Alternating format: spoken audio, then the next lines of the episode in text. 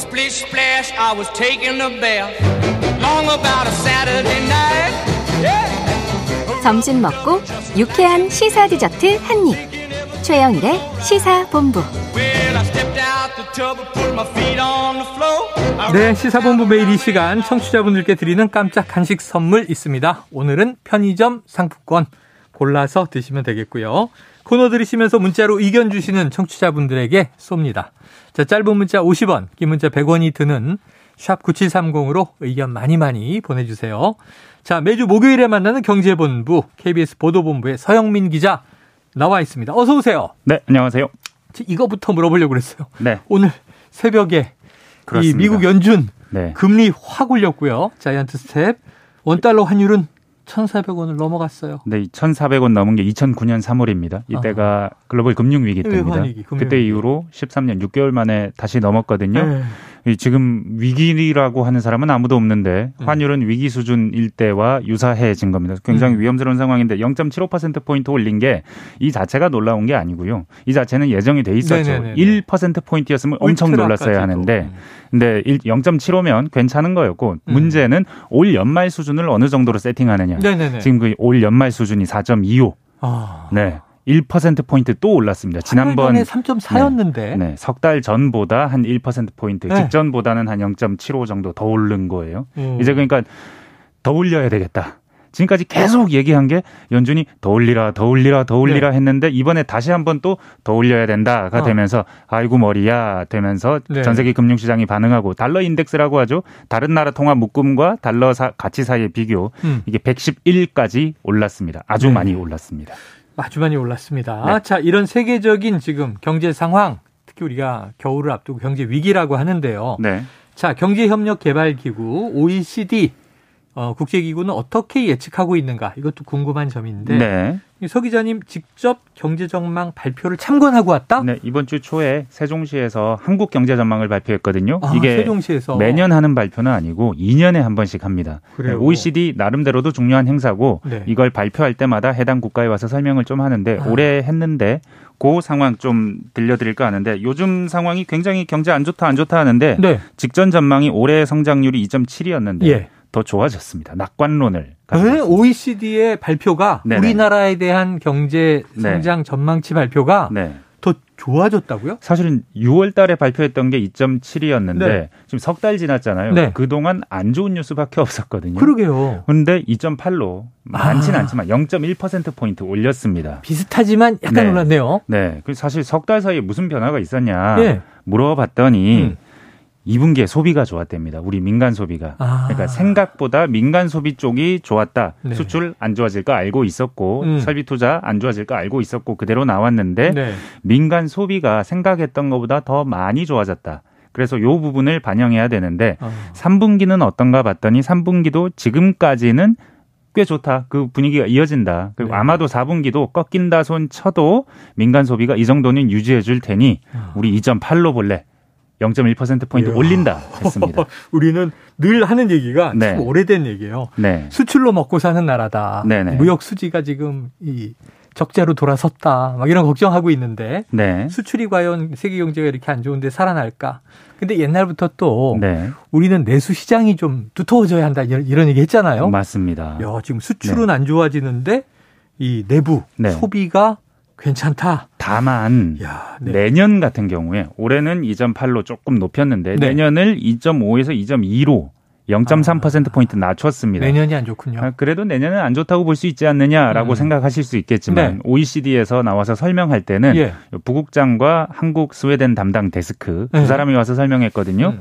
설명할 때는 내년도 우리는 아주 낙관적인 편이다. 오. 세계 경제가 매우 둔화되고 네. 그에 따라서 내년 다음 주에 다음 주에 전 세계 전망도 발표할 텐데 음. 그거 보면 알겠지만 우리가 한국에 대해서 얼마나 낙관적으로 보고 있는지 오. 지금 강조하고 싶다고 그랬어요. 야, 내년 네. 2.2에서 2.5 정도로 왜냐하면 올해보다 떨어지는데 2.5에서 2.2로. 네. 근데 그럼에도 불구하고 국내에서도 0.7% 전망까지 나오고 있거든요. 네네. 그 2.2면 우리 정부나 하는 전망보다 높은 겁니다. 어. 그러니까 OECD가 보기에는 한국은 굉장히 괜찮다. 네네. 아, 그래서 이거를 설명하는데 좀 주안점을 뒀었던 회의가 지난 월요일 날 설명회였고, 음. 근데 사실 OECD 보고서가 이게 작은 의미를 지닌 보고서는 아닙니다. 그렇죠. 각 언론에서 막 얘기들을 쏟아내는데, 근데 헛갈리실 거예요. 청취자분들이 보시기에 어디서는 OECD 보고서 보면 한국 경제 좋다고 하더라라고 네. 하고 어디서 다른 언론에서 보면은 어 한국 경제 안 좋다던데 지금 종부세 OECD가 걱정한다던데 어. 이런 게 실리고 또 맞아요. 정부 입장을 보면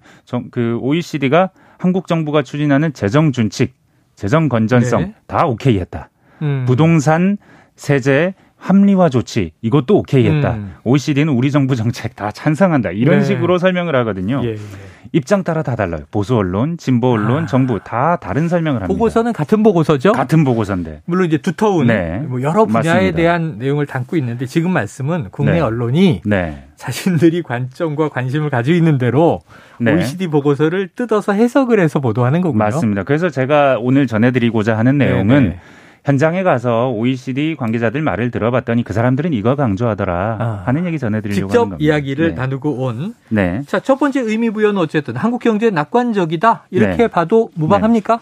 제가 음, 당일날 계속 얘기를 들을 때 네. 그 surprised라는 단어를 쓰세요. 오. 그 놀랐다는 단어를 한 세 번 정도 크게 세 주제 정도에 대해서 놀랐다고 하는데 첫 번째가 바로 이겁니다. 오. 한국 경제는 정말 좋아. 오. 보니까 코로나 이후로 코로나 때 살짝 꺾이긴 했는데 마치 코로나가 없었다는 듯이 계속 쭉 성장하고 있어. 오. OECD 평균을 계속해서 상회해. 좋아. 네, 네. 이게 하나였습니다. surprise. 네.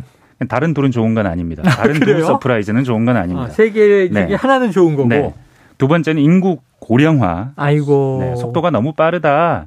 2040년이 되면 중반이 되면 일본보다 고령화가 심해져 있을 것이다. 얼마 안 남았습니다. 20년 정도밖에 안 남았는데 아, 20년 뒤에 일본보다 더 나빠져 있을 거라는 거예요. 이게 surprise예요. 네, two. 나쁜 거. 네. 어. 그리고 three는 사실 이게 가장 새겨들을 말 같아서 네, 좀 네. 자세히 소개해 드릴 텐데 오랫동안 OECD가 강조해 오기도 했고 불평등입니다. 아, 아, 경제협력개발기구가 한국을 볼 때 불평등이 보입니다. 불평등, 양극화 네. 여러 가지 표현으로 맞습니다. 이것도 surprise다. 네네. OECD 시각으로는. 네. 왜냐하면 사실 지니 계수 같은 예, 것들 예, 예. 경제 좀 아시는 분들 네네. 한국 숫자가 좋다고 아실 거예요. 음. 한국은 다른 선진국들에 비해서 중국에 비해서 뭐 분배 지수도 좋고 분배 지표가 여러 가지 진위 개수 음. 외에도 다른 것도 다 좋다라고 네. 알고 계실 텐데 지표 자체는 좋습니다만 OECD의 코엔 부국장 직무대리 네.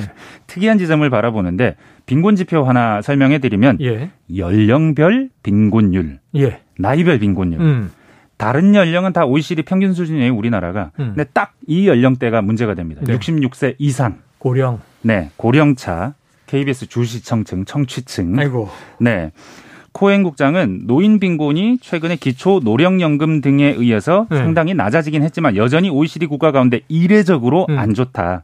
매우 안 좋다. 연금도 빈곤선을 좀 회복시키지 그러니까 빈곤선 위로 넘기는데 연금도 큰 역할을 이 연령대에서는 못 하고 음. 있다. 근데 실제로 그래프를 하나 제시했는데 그래프를 설명해 드릴 수는 없지만 빈곤율 그래프다. 네. 그리고 OECD 평균과 한국 그래프다. 이 두 개를 비교해 놓은 건데 아. 66세 이상으로 넘어가면 OECD 평균이 10%대인데 한국은 빈곤율이 30%를 네. 넘어버립니다. 그리고 76세 이상으로 가면 음. 역시 OECD는 계속해서 10%대 빈곤율인데 네. 한국은 50%가 어우, 넘어버립니다. 네. 그러니까 76세 이상은 반 정도가 빈곤선 이하에 있다는 겁니다. 한국이. 그러네요. 네. 평균적인 숫자 하나로는 안 드러나죠. 진위계수 숫자는 하나지 않습니까? 그렇죠. 요거는 안 드러나죠. 음. 연령별로 따져보면 이렇게 불평등이 심하다. 아. OECD가 이걸 매우 우려하더라. 우리는 네. 통으로 봤지만 네. 세대별로. 뜯어보니까 네. 이렇더라. 저소득층 의료 보건 지출 예. 비중이 너무 높다. 뭐 이런 얘기고요. 청년층은 청년층도 불평등. 음. 실업률. 그러니까 구직 자연 실업률 이하라고 우린 좋아하지 않습니까? 네네. 근데 청년층 15에서 29살 그룹으로 보면 음. 고용률이 평균을 하회한다. 하회한다. 이게 대기업 공무원 선호하는 예, 예. 풍토 그거 안 되면 뭐 안 들어가는 중소기업이 굉장히 생산성이 낮은 측면 한국 경제 고질적인 이중 구조 이걸 네. 드러낸다. 그러니까 너무 대기업 위주인 산업 구조 이게 불평등하고 직결된다. 이런 얘기까지 예. 청년과 고- 노인 둘다 야, 지적했습니다. 이게 우리가 걱정하는 항상 청년층 문제 걱정하고 고령층 문제 걱정하는데 OECD가 한국을 참 잘한다. 세 번 surprise 했는데 네네. 경제가 탄탄해서 놀랬고 인구가 이제 급격하게 고령화될 것에 대해서 놀랬고 경제 네. 이면에 세대별 불평등에 놀랐다. 네. 야, OECD가 참 우리나라 어떻게 이렇게 잘 알아요? 사실 아, 방금 네. 전도 설명을 드렸지만 보고서 내면은 우리 정부는 재정 준칙 지지했다, 연금 개혁 지지했다 하면서 정부 정책 방향 같은 부분 네네. 강조하는데 보수 언론, 진보 언론은 각자 보고 싶은 곳에 프레이밍 하는데 음. 강론에서는 틀리 강론에서는 틀린 얘기가 아니고 네. 그럼에도 불구하고 OECD가 정말 해주고 싶었던 네. 조언하고는 좀 떨어져 있는. 그래서 오히- 오히려 이 조언을 못 보게 되는 효과가 아, 있으니까 제가 좀 그게 궁금했는데 네. 지금 네. 좋은 얘기했고 우리 네. 경제가 대체로 좋다. 좋게만 봤을까? 네. 조심하라고 경고하는 대목은 뭡니까? 위험 요인 있었습니다. 네. 1번은 반도체. 아. 니네가 의존하고 있는 반도체 지금 경기가 완전히 꺾였다. 어, 이번 정부가 올인하고 네. 있는데. 걱정이다. 2번은 세계 금융 불안 이게 당연히 너네 영향을 줄 거다. 예. 3번은 부동산. 부동산 시장에 가격이 떨어질 텐데 음. 가격이 떨어지는 자체가 문제가 아니고 가격이 떨어지면 가계 부채 그리고 금리 상승 때문에 아, 가계 부채 못 갚는 비율 이게 늘어나서 금융 혼란이 올 걱정하고 것이다. 있는 거잖아요. 네, 그걸 걱정하는 네. 거고 네 번째는 뭐 트윈데믹 음. 뭐 코로나와 독감 그리고 다섯 번째는 북한 변수까지 네. 보더라고요. 어. 이 정도입니다. 우리가 고민하는 다섯 가지를 꼭 네네. 짚었습니다. 어, 반도체 네. 여기에 너무 집착하고 올인하지 말라. 네. 어찌 보면 우리나라 경제도 조금 더 다양화 네. 분산화 해야 된다는 얘기인 것 같고요.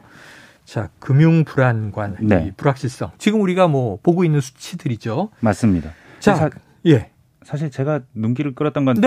간단하게 두 가지만 말씀드려보면요. 네, 말씀 주세요. 기후 변화, 한국이 목표는 거창하고 좋은데 실천이 부족하다. 네네. 라는 얘기를 했고 특히 최근 정부 들어서 더 떨어졌다 음. 목표치가 다만 원전을 넣어서 실천 가능성을 높인 점은 평가할 만하다. 네. 그러니까 구체적인 평가도 있고 연금은 사실은 여튼 연금. 계획이 필요한데 우리가 여러 가지 시뮬레이션을 해봤는데 음. 여성의 고용이 증가하면 연금이 나아지나 아니면 젊은 사람의 고용이 증가하면 아니면 건강보험이 좀 더 좋아지면 네. 아니면 지급 연령을 좀 한 서너 살 높이면 좋아지나 했을 때 지급 연령을 높일 때가 가장 효과가 있더라는 겁니다. 네. 여튼 어떻게 조율해야 될지 모르겠지만 이건 조율해라 이런 조언까지 했습니다. 그래요. 기후변화 대응 그리고 연금 개혁이 숙제로 남습니다. 자, 이게 OECD를 통해서 서 기자님 하고 싶은 얘기를 오늘 다 하신 거 아닌가. 아우. 그렇지만 충실히 전했습니다. 네, 경제본부 유익했습니다. 고맙습니다. 네, 감사합니다. 네, 오늘 간식 받으실 분은요. 6403-0040-1945-6220-4280님입니다. 자, 오늘 여기까지고요. 저는 내일 낮 12시 20분에 다시 돌아오도록 하겠습니다. 청취해 주신 여러분 고맙습니다.